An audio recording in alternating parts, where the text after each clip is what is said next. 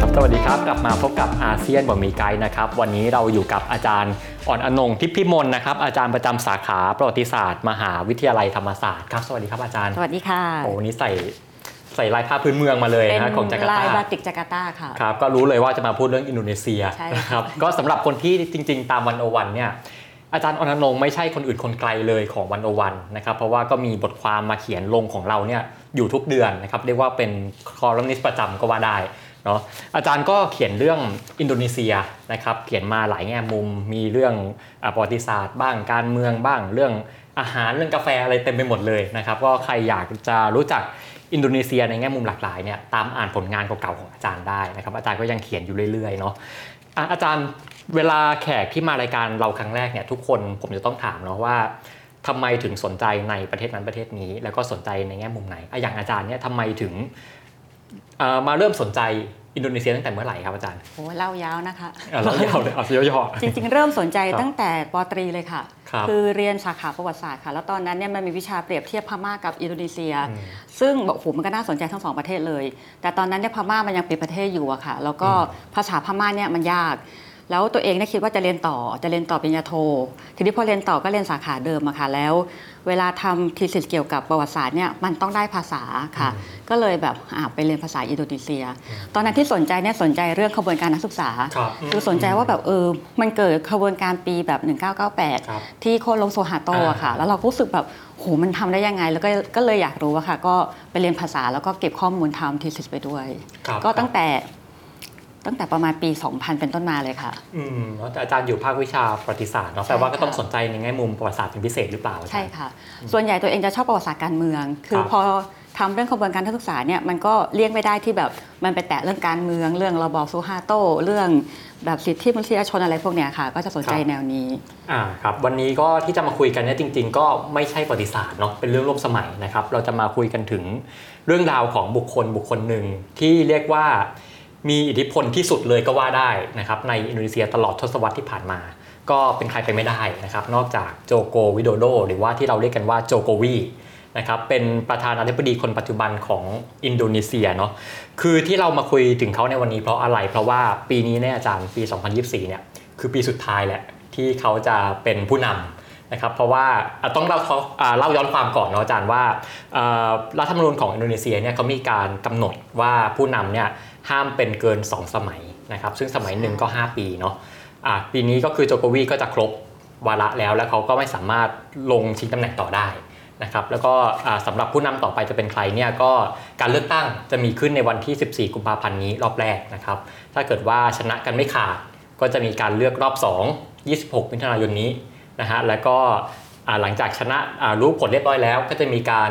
ส่งผ่านตำแหน่งเนาะอาจารย์ในเดือนตุลาคมนี้ ก็แปลว่าจริงๆโจโกวีก็ยังเหลือเวลาในตำแหน่งอีกประมาณ 9 เดือนนะครับแต่ว่าก็คงไม่เร็วเกินไปเนาะที่เราจะมาคุยกันในวันนี้นะครับ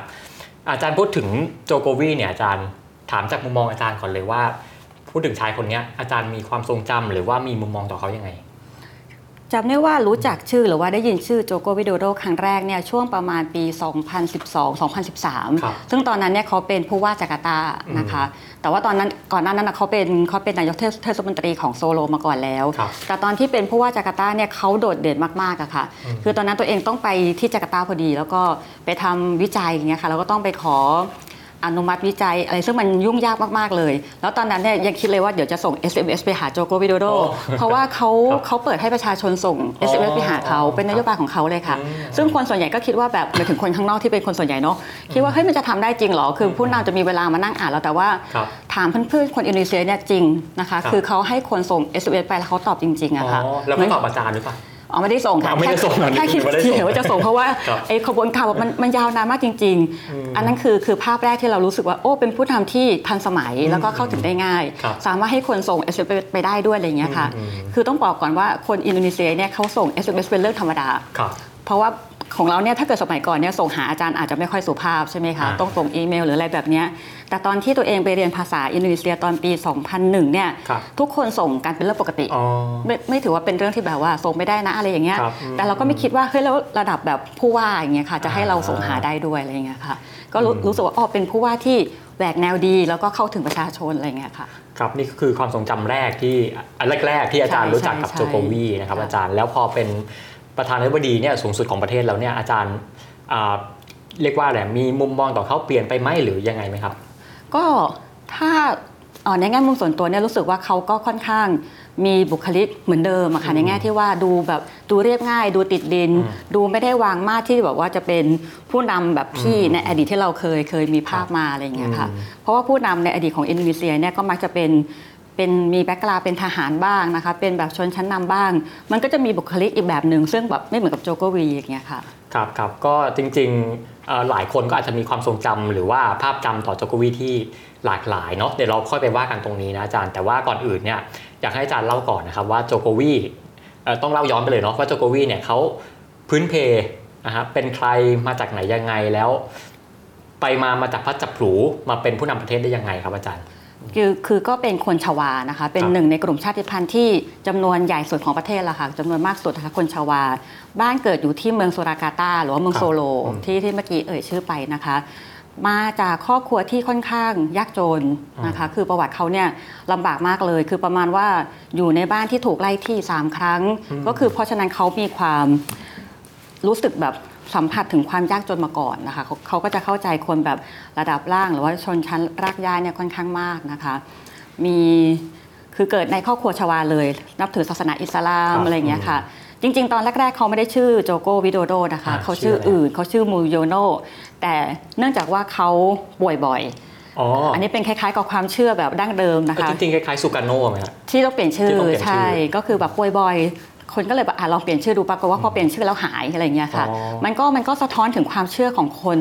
อิสลามที่เป็นชาวาด้วยนะคะคือชาวาที่เป็นอิสลามก็คือแบบก็เป็นมุสลิมเนาะแต่ว่าก็ยังเชื่อในเรื่องของแบบความเคล็ดลับหรือว่าความเชื่ออะไรบางอย่างอ่าของเที่ยวดั้งเดิมอะไรอย่างเงี้ยครัค่ะบก็เลยเปลี่ยนชื่อเป็นโจโกวิโดโดแล้วก็แต่ว่าเขาก็ได้รับการศึกษาสมัยใหม่เนาะก็คือได้เข้าไปเรียนมหาลัยนะคะ เรียนที่มหาลัยกัจจามาดาที่เมืองยอกยาการ์ตาอืมแล้วก็จบปริญญาตรีแล้วก็ ทำงานเข้าสู่อาชีพแบบธุรกิจเล็กๆก่อนนะคะเขาเคยไปอยู่ที่อาเจด้วยนะคะอ่าเป็นช่วงหนึ่งนะคะ สั้นๆ แต่เขารู้สึกแบบไม่ค่อยโอเคเท่าไหร่ก็เลยเหมือนมาเปิดธุรกิจเล็ก ๆ ของตัวเองอืมแบบมีทำไม้ด้วยแล้วก็หินอ่อนอ่าอะไรพวกเนี้ยค่ะ แล้วก็ค่อย ๆ แบบขยับขยับสร้างฐานะขึ้นมา ครับอ่าอันนี้คือทำธุรกิจแล้วนะฮะใช่แล้วไปมามาเข้าสู่การเมืองได้ยังไงอาจารย์เหมือนว่าพอธุรกิจเริ่มค่อย ๆ ประสบความสำเร็จเนี่ยเหมือนเขาหันเหมาสนใจทางด้านการเมืองอืมอาจจะด้วยแรงผลักดันของของเพื่อนด้วยของใครด้วยหรือว่าความต้องการที่จะแบบลองดูของตัวเองด้วยอย่างเงี้ยค่ะ ก็เลยเข้าสู่แบบมาสมัครนายกเทศมนตรีของของเมืองโซโลอ่าครับตอนแรกก็เอ่อเป็นนายกเทศมนตรีของบ้านเกิดก่อนนะครับใช่เป็นระดับเล็กๆนะฮะไปมาก็ที่จะเล่าไปแล้วก็คือขยับขึ้นมา ค่อยๆใหญ่ขึ้นใหญ่ขึ้นใช่ก็มาเป็นทางผู้ว่าจาการ์ตา แล้วก็ถึงจุดหนึ่งก็มาสู่จุดสูงสุดเนาะก็คือการเป็นประธานาธิบดีของอินโดนีเซีย อาจารย์จากจากการเป็นอ่าเรียกว่าอะไรเป็นผู้นำของเมืองเล็กๆ ไปสู่การเป็นผู้นำประเทศเนี่ยลำดับขั้นนะครับชีวิตของเขาเนี่ยไต่เต้าไปถึงจุดนั้นได้ยังไงอาจารย์ คือตอนที่เขาเป็นอ่านายกเทศมนตรีโซโลเนี่ยครับประสบความสำเร็จค่อนข้างมากค่ะอืมคือจริงๆเมืองโซโลเนี่ยมันจะเป็นเมืองเล็กๆนะคะอยู่แบบข้างๆจาการ์ตา คนจะไม่ค่อยแบบเห็นความสำคัญอะครับคือคนก็จะคิดถึงแบบเนี่ยมียอกขอโทษค่ะเมืองยอกจาการ์ตา แล้วก็อ่าเมืองอ่าครับสมารังนะคะอ่า คือมันก็จะแบบเป็นเมืองเล็กๆ แต่พอเขาขึ้นมาเป็นนายกเทศมนตรีเนี่ยเขาทำให้เมืองมันพัฒนา กลายเป็นเมืองที่แบบมีชื่อเสียงอืมมีเสน่ห์คนไปครับเที่ยว กลายเป็นเมืองท่องเที่ยวแบบจัดแบบอีเวนต์บาติกอะไรอย่างเงี้ยค่ะอ่าแล้วเขาก็ได้รับการโหวตนะคะให้เป็นนายกเทศมนตรีที่ดีที่สุดของประเทศอืมคือมีชื่อเสียงมากนะครัคะบคนก็รู้สึกว่าโหแบบคนนี้ใครขึ้นมาได้ยังไงอ๋อแบบมีความโดดเด่นมากนะคะ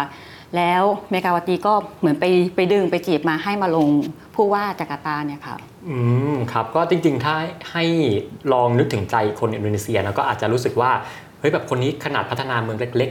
แบบเนี้ยก็ยังได้ขนาดนี้นะครับแล้วก็ถ้าเกิดว่ามาพัฒนาประเทศเนี่ยโอ้ก็คงจะดีเหมือนกันใช่ใช่อาจจะคิดแบบนั้น คือเขาสามารถทำให้เมืองโซโลซึ่งซึ่งแบบไม่ค่อยมีคนสนใจ ไม่ค่อยมีอะไรเนี่ยกลายเป็นเมืองที่แบบป๊อปขึ้นมาอะไรอย่างเงี้ยค่ะอืมแล้วก็เลยเลยทำให้เขาแบบมีพื้นที่ในสื่ออะไรอย่างเงี้ยค่อนข้างมากครับผมว่าน่าจะอารมณ์คล้ายๆแบบคุณชัดชาติเนาะที่ว่าใช่เออคนก็อาจจะอยากเห็นเป็นนายกอะไรเงี้ยใช่ใช่นะใช่ครับแล้วน่าจะสตอรี่แบบนั้นเนาะอะถึงจุดหนึ่งเขาก็ไปถึงตำแหน่งผู้นำประเทศได้ในปี 2014 นะครับก็ อะเป็นผู้นำประเทศแล้วปุ๊บเนี่ยนะฮะอันนี้เราติดไว้เนาะว่าโอเค อาจารย์ก็มีมุมมองต่อเขาอยู่อยู่แบบหนึ่งนะฮะแล้วก็คนอินโดนีเซียก็คงจะมีมุมมองต่อเขาอยู่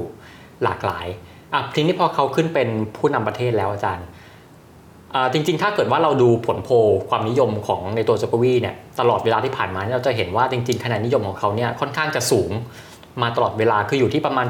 70-80%มาตลอด นะคือแทบแทบจะไม่ตกเลยว่าอย่างนั้นก็มันก็สะท้อนอยู่อะครับว่าจริง ๆ ก็ค่อนข้างจะเป็นที่รักของคนอินโดนีเซียมากนะครับ ก็ถามอาจารย์อย่างนี้ก่อนว่า เพราะอะไรที่ทำให้โจโควีเนี่ยเขาสามารถรักษาคะแนนนิยมมาได้ยาวนานขนาดเนี้ยสิปีขนาดจะหมดสมัยแล้วอะก็ยังไม่ตกอะครับ เพราะอะไรอะแต่แต่เพิ่งจะตกตอนนี้แหละค่ะเพิ่งจะตกเอาละคือเอาก่อนหคน้านนี้แล้วกันคนจะรู้สึกว่าครับเขามีความถ่อมตัวอืมเป็นผู้นำที่แบบว่าไม่ไม่ ภาษาไทยจะเรียกว่าอะไร ไม่หยิ่งนะคะอ่าเข้าถึงง่าย มีความเรียบง่าย ไม่เวอร์อะไรอย่างเงี้ยค่ะอืมคือเขาก็จะมีข่าวหรือภาพที่เขาแบบเดินทางด้วยเครื่องบินธรรมดา นั่งชั้นอีโคโนมีไม่ได้แบบว่านั่งมีเครื่องบินส่วนตัวอะไรอย่างเงี้ยค่ะอืมคือใช้ชีวิตเรียบง่าย ใส่เสื้อผ้าก็แบบธรรมดา เข้าถึงง่ายอ่าติดติดดิดินนว่างั้นใช่ คนจะรู้สึกว่านี่มันคือแบบเพื่อนบ้านเราอะอืมมันคือคนที่เราสามารถเห็นได้ในบ้านข้างๆ อย่างเงี้ยอ่าเหมือนก็แบบเหมือนเป็นตัวแทนของคนธรรมดาที่ขึ้นไปสู่ตำแหน่งแบบนี้ได้อืมเพราะฉะนั้นคนก็จะรู้สึกว่า เป็นประธานาธิบดีคนแรกที่เราเอื้อมถึงที่ครับ เป็นตัวแทนของเราจริง ๆ อย่างเงี้ยค่ะ อืมครับนี่คือเหตุผลหลักๆ เลยที่ทำให้ใช่ คะแนนนิยมของเขาก็ก็ยังสูงอยู่แต่เมื่อกี้แล้วก็ค่ะ เมื่อกี้อาจารย์บอกว่าเริ่มจะตกแล้วใช่ เพราะอะไรอาจารย์เพราะว่าลูกชายเขาไปเป็น อ่าใช่ใช่ใช่เป็นว่าครับ ที่เอ่อชิงตำแหน่งรองประธานาธิบดีกับกับราโบโวนะคะเป็นคู่กับราโบโว แต่ว่าไม่ใช่แค่เลือกบุคลิกอย่างเดียวค่ะไอ้เรื่องการทำงานก็ต้องให้ให้เครดิตเขาด้วยคือ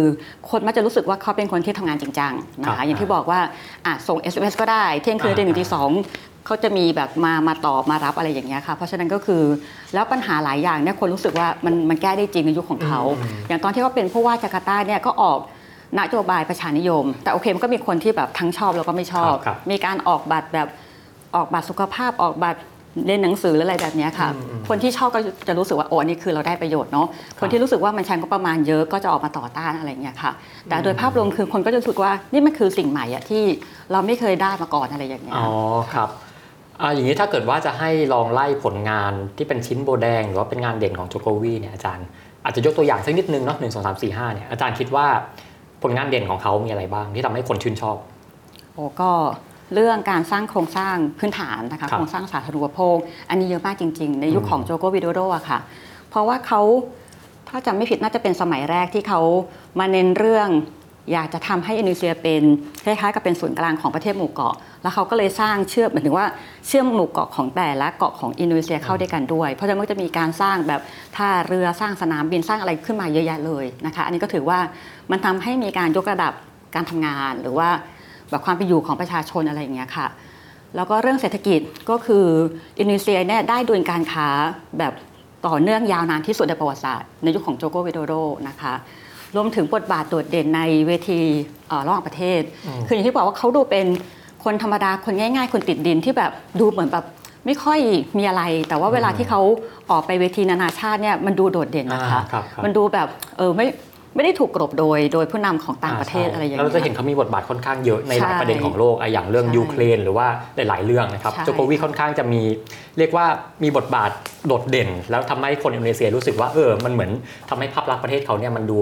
เอ่อดูชัดในสายตาโลกว่าอย่างใช่นั้นหรืออย่างตอนที่เขาเป็นผู้นำกลุ่มประเทศ G20 เนาะครับปีหนึ่งที่ไปไปจัดที่เอ่อประเทศบาอินโดนีเซียที่บาหลีอะครัค่ะบ มันเป็นช่วงกับที่เราก็เหมือนจัดโอเปกพอดีใช่ไหมคะเอเปแต่ครับอ๋อเอเปกขอโทษค่ะเอเปกเอเปกแต่ว่าผู้นำของของอ่าอเมริกาเนี่ยไปอินโดแต่ไม่มาเราอย่างเงี้ยค่ะอ่ามันก็มันก็แบบสะท้อนหลายอย่าง คือครับคือบทบาทของเขาในเวทีต่างประเทศเนี่ยค่อนข้างโดดเด่นนะคะ อีกอันหนึงที่คนไม่คิดว่าโจโกวิโดโดจะทำก็คือประกาศย้ายเมืองหลวงาอันนี้ก็ถือว่าเป็นเป็นผลงาน ไม่รู้จะชินโบแดงหรือเปล่าแต่ว่า มันก็สร้างความที่มันไม่เคยเกิดสิ่งเนี้ยในประวัติศาสตร์ของอินโดนีเซีย คือมันมีคนคิดว่าเฮ้ยจะย้ายจะย้ายแต่ว่าไม่เคยมีรัฐบาลไหนหรือว่าประธานาธิบดีคนไหนที่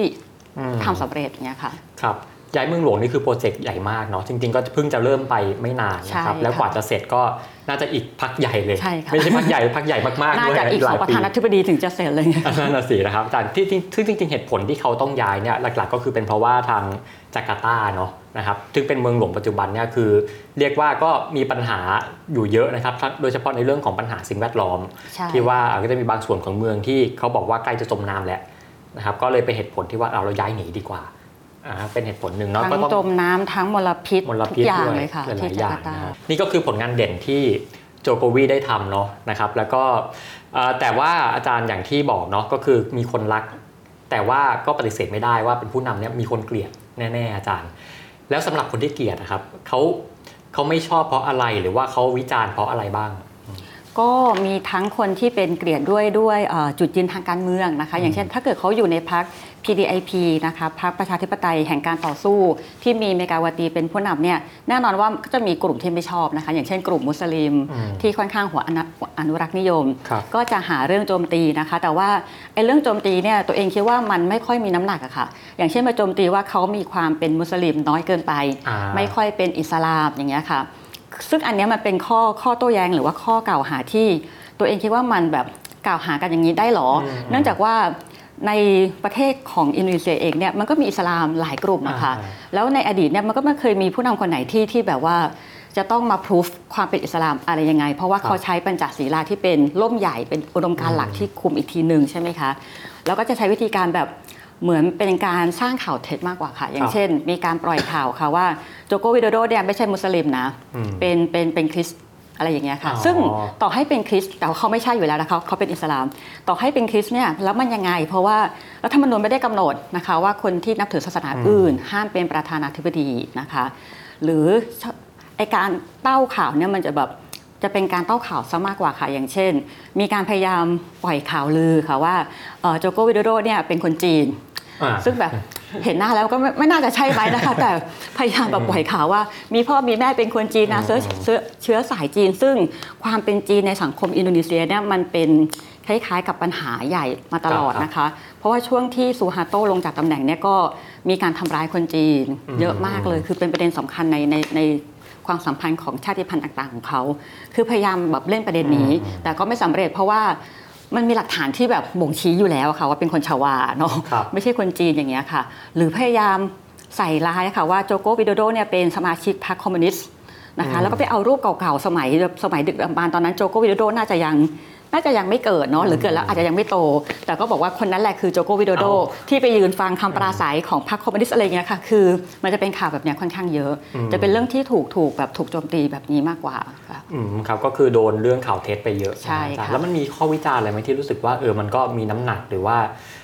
เออมันมันก็ก็ก็เรียกว่าอะไรอะแบบเออมันก็มีมูลมีน้ำหนักอะไรเงี้ยที่ว่าเออมันก็ เป็นสิ่งที่เขาทำผิดจริงอะไรครับ มันพอจะมีจะเป็นสมัยหลังๆอะค่ะอืมหนูหมายถึงว่าสมัยที่ 2 แต่ก็ไม่แน่ใจว่าจะเรียกว่าทำผิดไหมอืมคือในสมัยที่ 2 ที่เมื่อกี้คุณเบนพูดว่าเรื่องขบวนการนักศึกษาที่ออกมาอ่าเคลื่อนไหวเนี่ยมันเป็นผลมาจากการออกกฎหมายหลาย ฉบับที่อืมคนรู้สึกว่ามันไม่ค่อยเป็นประชาธิปไตยอ่าเท่าไหร่นะคะ มันก็สะท้อนว่า แบบเหมือนฐานเสียงของโจโกวิโดโดเนี่ยมันไม่แน่นพออเขาเลยต้องมีการแบบประนีประนอมกับพลังอื่นๆเนี่ยค่อนข้างเยอะครับเอาตั้งแต่ตอนที่เขาขึ้นมาเป็นสมัยที่สองเนี่ยเขาก็ต้องไปเอาเอ่อรองรองประธานาธิบดีที่เป็นผู้นำศาสนาใช่คือมีการไปโคกับกลุ่มเนี้ยเพื่อที่ครัจะบบอกยืนยันความเป็นอิสลามของตัวเองอ่าให้มันมากขึ้นอย่างเงี้ยค่ะรวมถึงการออกกฎหมายที่คนออกมาประท้วงเยอะ ๆ ที่ของในไทยเราจะตีข่าวเป็นเรื่อง ห้ามมีความสัมพันธ์นอกสมรสอะไรอย่างเงี้ยอืมแต่จริงๆอันนั้นมันเป็นแค่หนึ่งในหลาย ๆ ข้อค่ะอ่าใช่ที่มันคนออกมาประท้วงเยอะๆจริงๆเนี่ยไม่ใช่เรื่องนี้นะคะอืมเขาเขาออกมาประท้วงเรื่องที่ว่ามันมีการแบบปิดกั้นสิทธิเสรีภาพของคน อย่างเช่นถ้าเกิดจะออกไปชุมนุมเนี่ยจะต้องแจ้งล่วงหน้าก่อนกี่วันอะไรอย่างเงี้ยค่ะ ซึ่งมันแบบมันไม่เหมือนเมื่อก่อนเขารู้สึกว่าเอออันนี้มันคือการพยายามจะกลับไปสู่ ระบอบแบบอำนาจนิยมแบบในอดีตเนี่ยค่ะครับคืออาจจะต้องเล่า background ประวัติศาสตร์ของอินโดนีเซียเล็กน้อยเนาะอาจารย์ว่า คือจริง ๆ อินโดนีเซียก่อนหน้านี้เคยอยู่ในยุคของเผด็จการซูฮาโตมาประมาณใช่30 กว่าปีนะครับจนกระทั่งก็ล้มไปในช่วงปี 1998 เนาะหลังจากนั้นก็อยู่ในช่วงที่เรียกว่าอินโดนีเซียเนี่ยฟื้นฟูประชาธิปไตยของประเทศเขาจะเรียกว่าเป็นยุค Reformasi ใช่หรือ reformation เนี่ยนะครับอ่าอ่าคือคน เรียกว่าคนทั้งอินโดนีเซียแล้วก็คนข้างนอกเองเนี่ยก็จับตาเนาะว่าอินโดนีเซียเนี่ยจะเปลี่ยนผ่านไปได้ขนาดไหนนะฮะแล้วทำให้ทีเนี้ยพอโจโกวีเข้ามาปุ๊บเนี่ยก็จะมีอะตอนแรกคนก็อาจจะหวังเนาะว่าเออเขาอาจจะนำพาให้ประเทศอะเปลี่ยนผ่านไปได้แบบราบรื่นขึ้นสมูทขึ้น เป็นประชาธิปไตยมากขึ้น แต่ว่าไปมาเนี่ย ก็จะมีข้อวิจารณ์เหล่านี้แหละนะครับใช่ที่บอกว่าค่ะเออเหมือนกับว่าเขากำลังจะพาประเทศถอยหลังกลับไปสู่ยุคนั้นหรือเปล่าใช่อะไรประมาณนั้น อีกประเด็นหนึ่งที่ที่คิดว่ามีน้ำหนักก็คือครับเรื่องของ คือเมื่อกี้ปณิประนอมกับกลุ่มศาสนาไปแล้วเขาก็ปณิประนอมกับกลุ่มทหารทหารด้วยอืมนะคะครับก็คือจริงๆปราโบโวซูเบียนโตเนี่ยเป็นแบบ เขาเรียกว่าเป็นคู่แข่งใช่ไหมคะอืมที่ลงชิงกันแล้วปราโบโวเนี่ยแพ้แต่เขาก็ให้ปราโบโวเนี่ยดำรงตำแหน่งรัฐมนตรีกระทรวงกลาโหมอ่าคนก็งงคือคือตัวเองก็งงค่ะ คือแบบเอ้ามีการหัวกันนะคะจับหมืรืออข้ามขั้วใช่หรือไม่ก็เอาตำเอานายทหารที่เกษียณอายุราชการแล้วเนี่ยมาดำรงตำแหน่งในในอ่าคณะรัฐมนตรีอะไรอย่างเงี้ยค่ะครับคือมันไม่ได้เหมือนกับยุคของซูฮาโตะเป๊ะๆนะคะ แต่มันอืมดูเหมือนกับว่า เอ๊ะทหารก็ยังไม่ไม่ได้หายไปไหนอืมซึ่งคนจำนวนไม่น้อยก็รู้สึกแบบผิดหวังนะคะว่าครับแบบ เอาคือพูดตรงๆก็คือโจโกวิโดโดเนี่ยคุณเติบโตขึ้นมาด้วยด้วยไอการพัฒนาหรือว่าการอืมปฏิรูปใช่ไหมคะ เพราะว่ามันทำให้มีการเลือกตั้งในในระดับท้องถิ่น แล้วคุณก็โตมาจากสิ่งนั้น แต่พอคุณมาถึงจุดนี้เนี่ยคุณก็หันมาจับมือกับขั้วอำนาจเก่าประนีประนอมกับขั้วอำนาจเก่าอะไรอย่างเงี้ยคค่ะรับใช่คือจริง ๆ ประเด็นของเอ่อพัฒนาการทางประชาธิปไตยของอินโดนีเซียเนี่ยมันมีบทบาทของทหารอยู่ด้วยเนาะใช่คือค่ะยุคช่วงเอ่อยุคของซูฮาโตเนี่ยเป็นยุคที่ทหารอ่ามีอำนาจ นะครับก็พอทำให้อ่าหลังจากที่ซูฮาโตล้มไป แล้วก็เกิดยุคของ Reformasi ขึ้นมาเนี่ยมันก็มี agenda ว่าจะต้องมีการถอนทหารออกจากการเมืองถอนออกจากธุรกิจอะไรต่างๆนะฮะก็เรียกว่ากำลังอยู่ใน process เนาะก็อย่างที่อาจารย์พูดนะครับว่าทำมันเลยทำให้คนตั้งแง่ตั้งข้อสงสัยว่าเอ๊ะมันเป็นการ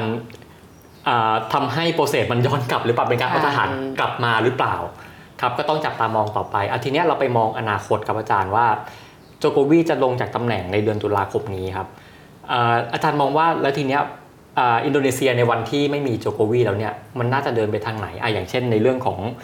อากองทัพเรื่องของประชาธิปไตยเนี่ยอาจารย์มองว่าเออมันจะไปทางไหนได้บ้างทีนี้อันนี้อาจจะต้องเหมือนมองโลกในแง่ร้ายสักเล็กน้อยนะคะอ่าคิดว่าประชาธิปไตยของอินโดนีเซียน่าจะถดถอยอืมคือช่วงหลังๆเนี่ยถ้าเกิดเราไปดูการจัดเอ่อลำดับความเป็นประชาธิปไตยในประเทศต่างๆทั่วโลกนะคะของหลายสำนักเนี่ย อินโดนีเซียก็จะลดลงลดลงลดลงนะคะจากการออกกฎหมายอะไรต่างๆ นี่แหละนะคะรวมถึงแบบออกกฎหมายห้ามนู้นห้ามนี่เต็มไปหมดเลย แล้วหลังๆเนี่ยเราก็จะเห็นแบบการถูกดำเนินคดีด้วยข้อหาละเมิดศาสนาเนี่ยเยอะขึ้นนะคะมันก็สะท้อนสภาพแบบสิทธิเสรีภาพของคน ที่บอกว่าเอ่อประชาธิปไตยของอินโดอาจจะถดถอยก็เนื่องจากว่าเอ่อหลังจากการเลือกตั้งเนี่ยมันมีแนวโน้มที่สูงมากนะคะที่ปราโวโวซึ่งเป็นอดีตนายทหารเนี่ยจะชนะครับซึ่งถ้าเกิดเขาขึ้นมาเนี่ยแน่นอนเลยว่า มันจะต้องแบบมีปัญหากับเรื่องการพัฒนาประชาธิปไตยอืมเพราะเขาเป็นเป็นอดีตลูกเขยของซูฮาโตอ่าเคยเป็นคนแบบเป็นคีย์แมนเลยค่ะในในยุคนั้นเนาะแล้วก็ถูกกล่าวหาว่าอยู่เบื้องหลังการละเมิดสิทธิมนุษยชนแบบเยอะมากนะคะหลายที่คือเมื่อกี้ที่เราคุยกันถึงยุคปฏิรูปที่ว่ามันมีการแก้ไขกฎหมายต่างๆนะคะปฏิรูปรัฐธรรมนูญนู่นนั่นนี่ แต่สิ่งหนึ่งที่มันยังทำไม่เคยสำเร็จเลยก็คือ เรื่องสิทธิมนุษยมนุษยชน ที่ว่าคนที่เคยแบบ ถูกกล่าวหาอย่างอาปราโบโวเป็นต้น ไม่เคยถูกดำเนินคดีเลย จนถึงทุกวันนี้ อืม การตั้งศาลอะไรพวกเนี้ยก็ไม่สำเร็จ ซึ่งถ้าเกิด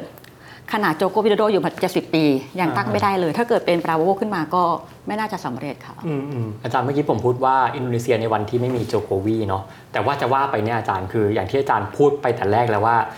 ตอนเนี้ยลูกชายก็คือก็มาจับมือกับอ่ากับปราโบโวนะครับคือลูกชายเนี่ยใช่ค่ะมาลงชิงตำแหน่งรองประธานาธิบดี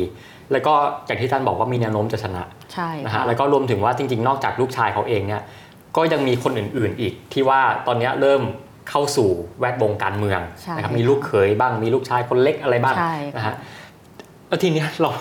เราเราเราพูดยังพูดได้อยู่ไหมว่าอินโดนีเซียหลังจากเนี้ยจะไม่มีโจโควีแล้วจริงๆอะอาจารย์ อาจจะอาจจะยากนะคะอืมอาจจะยาก เพราะว่าจริง ๆ โจโกวิโดโดเนี่ยยังอายุไม่เยอะนะคะ ปีเนี้ยเขาอายุ 61 ใช่ไหมคะ จริง ๆ ในทางทฤษฎีเนี่ย เขาสามารถแบบว่าสมมติว่าครั้งเนี้ยเขาเบรกเขาไม่ลง แต่เขาสามารถมาสมัครใหม่ในครั้งหน้าได้นะอืมแต่เพื่อนเพื่อนหลายคนที่คุยกันเขาบอกว่าเฮ้ยแก่เกินไปแล้ว แต่เราอย่าลืมว่าอย่างปราโบโวเนี่ยแก่กว่านั้นอีกนะอ่าอายุมากกว่านั้นอีกก็ยังลงได้อย่างเงี้ยค่ะ แล้วถ้าเกิดสมมุติว่าลูกชายเขาได้เป็นรองประธานาธิบดีจริง ๆ เนี่ยคิดว่าไม่น่าจะไม่น่าจะหลุดพ้นจากการครอบงำหรือว่าการอืม เป็นคำได้รับคำปรึกษานะคะอย่างอย่างเบาที่สุดเลยอาจจะเป็นร่างทรงอย่างที่หลายคนกังวลกันอะไรอย่างเงี้ยค่ะครับรวมถึงการที่ลูกชายเขาได้ลงเนี่ยก็เป็นที่คอรหาแล้วคือประชาชนอินโดนีเซียเนี่ยแบบติดใจมากอืมว่าแบบคุณอายุไม่ถึงเนาะแล้วมันก็มีการแบบวินิจฉัยโดยสารอ่าด้วยระยะเวลาอันสั้น แล้วคนที่เป็นหัวหน้าทีมเนี่ยก็ยังเป็นญาติของโจโกวิโดโดอีกอะไรอย่างเงี้ยค่ะอ่ มันเลยทำให้ภาพของโจโกวิโดโดที่แบบซื่อสัตย์โปร่งใสใสสะอาดมาตลอดเวลาเนี่ยมันพังเอาในช่วงเนี้ยค่ะ ในช่วงปลายอะก็เอาเป็นว่าอาจารย์ก็คือ ต่อให้ตัวเขาไม่อยู่นะอาจารย์แต่ว่าอิทธิพลนะครับหรือว่าบทบาท หรือว่าเครือข่ายของเขาเนี่ยมันก็ยังยังอยู่นะครับไม่ได้หายไปไหนสักทีเดียวนะฮะก็ต้องจับตาดูกันต่อไปเนาะว่าอินโดนีเซียหลังจากเนี้ยอาจจะเป็นยังไงนะครับ อาจารย์แล้วทีเนี้ยอ่า สรุปแล้วอาจารย์สุดท้ายแล้วนะครับ ถ้าสมมติว่าในอนาคตเนี่ยนะฮะเรามองย้อนกลับมาเนาะอาจารย์คิดว่ามันน่าจะมีอะไรนะครับ ที่เรียกว่าอาจจะเป็นมรดกของโจโกวีที่จะยังสืบทอดไปถึงอินโดนีเซียในอนาคตบ้าง คืออาจจะเป็นคนสุดท้ายมั้งคะของ แบบจิตวิญญาณ reformasi เนาะก็คือครับแบบเขาขึ้นมาจากจากเอกการปฏิรูปจริง ๆ แล้วก็ถือว่าเป็นผู้นำคนแรกที่เป็นประชาชนธรรมดาครับที่ไม่ใช่แบบเป็นทหารเป็นอะไรแบบเนี้ยค่ะ แต่ว่าพอหมดจากยุคเขาเนี่ยมันก็กลับไปสู่อีหลอบเดิมที่แบบเดี๋ยวคนที่เคยเป็นผู้นผู้นำชนชั้นนาเก่า เป็นนายทหารเก่าก็ก็ขึ้นมาอีกนะคะ แต่คนคงจะจดจำยุคของโจโกวิโดโดได้ค่อนข้างมาก คือตั้งตั้งแต่ที่ซูฮาโตลงไปเนี่ยมันก็จะมีผู้นำขึ้นมาประมาณ 3 4 5 คนใช่ไหมคะ แต่คนที่โดดเด่นที่คนจำมากๆเนี่ยมีอยู่ 2 คน ถ้าไม่นับโจโกวิโดโดก็คือหมายถึงว่าถ้ารวมโจโกเนี่ยสองคน ก็คือ SBY ซูติโรบามายูดโยโนครับที่อยู่ 2 สมัยเหมือนกันอืมแล้วก็แต่คนนั้นเขาก็ยังมีความเป็นทหารเนาะเป็นอืมเป็นแบบนายทหารเก่าถึงครับแม้ว่าจะเป็นนายทหารสายปฏิรูป แต่เขาก็ทำอะไรที่แบบเยอะมากแล้วคนก็รักเขามาก ก็จะมีภาพแบบค่อนข้างใสสะอาดอะไรอย่างเงี้ยค่ะแล้วก็มาโจโกวิโดโดอืมซึ่งมีความพิเศษมากกว่าอีก คือคุณเป็นคนธรรมดาที่ไต่เต้าขึ้นมา เป็นคนที่เคยแบบมีความยากลำบากอดมื้อกินมื้อเหมือนกับคนส่วนใหญ่ของประเทศอะไรอย่างเงี้ยค่ะ อันนี้น่าจะเป็นคล้ายๆกับสปิริตอะไรบางอย่างของประเทศนี้ กับมรดกที่โจโกวิโดโดทิ้งเนี่ยน่าจะเป็นเรื่องการย้ายเมืองหลวง ซึ่งก็อ่าไม่แน่ใจว่าคนที่ขึ้นมาเป็นใหม่เนี่ยคือคุณได้รับการบ้านที่หนักมากนะคะ เพราะว่า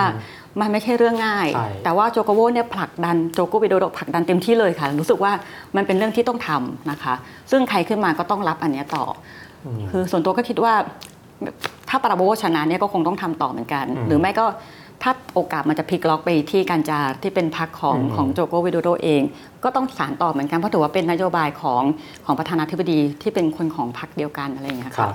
อืมอันนี้ก็เราคุยกันถึงเรื่องของโจโกวีเนาะจริง ๆ เรื่องราวเขามีอีกเยอะ นะครับแต่ว่าวันนี้เราสรุปรวบให้ภายในเวลาครึ่งชั่วโมงนะถ้าเกิดว่าใครสนใจก็เรียกว่าอาจจะลองเอาไปหาหนังสือหรืออะไรอ่านตามต่อได้เนาะอาจารย์นะครับอะก็จริงๆ ในวันนี้เราอาจจะยังไม่ได้ไปลงลึกในเรื่องของการเลือกตั้งทั่วไปนะเพราะว่าเดี๋ยวพอใกล้เวลาเนี่ยอาจจะต้องรบกวนอาจารย์มารายการใหญ่ของเราอีกรอบหนึ่งนะฮะมาวิเคราะห์การเมืองแบบเข้มข้นจริงจังเนาะอาจารย์นะครับอะวันนี้คุยกันสบายๆก่อนนะแล้วเดี๋ยวเราเจอกับอาจารย์ออนงใหม่ใน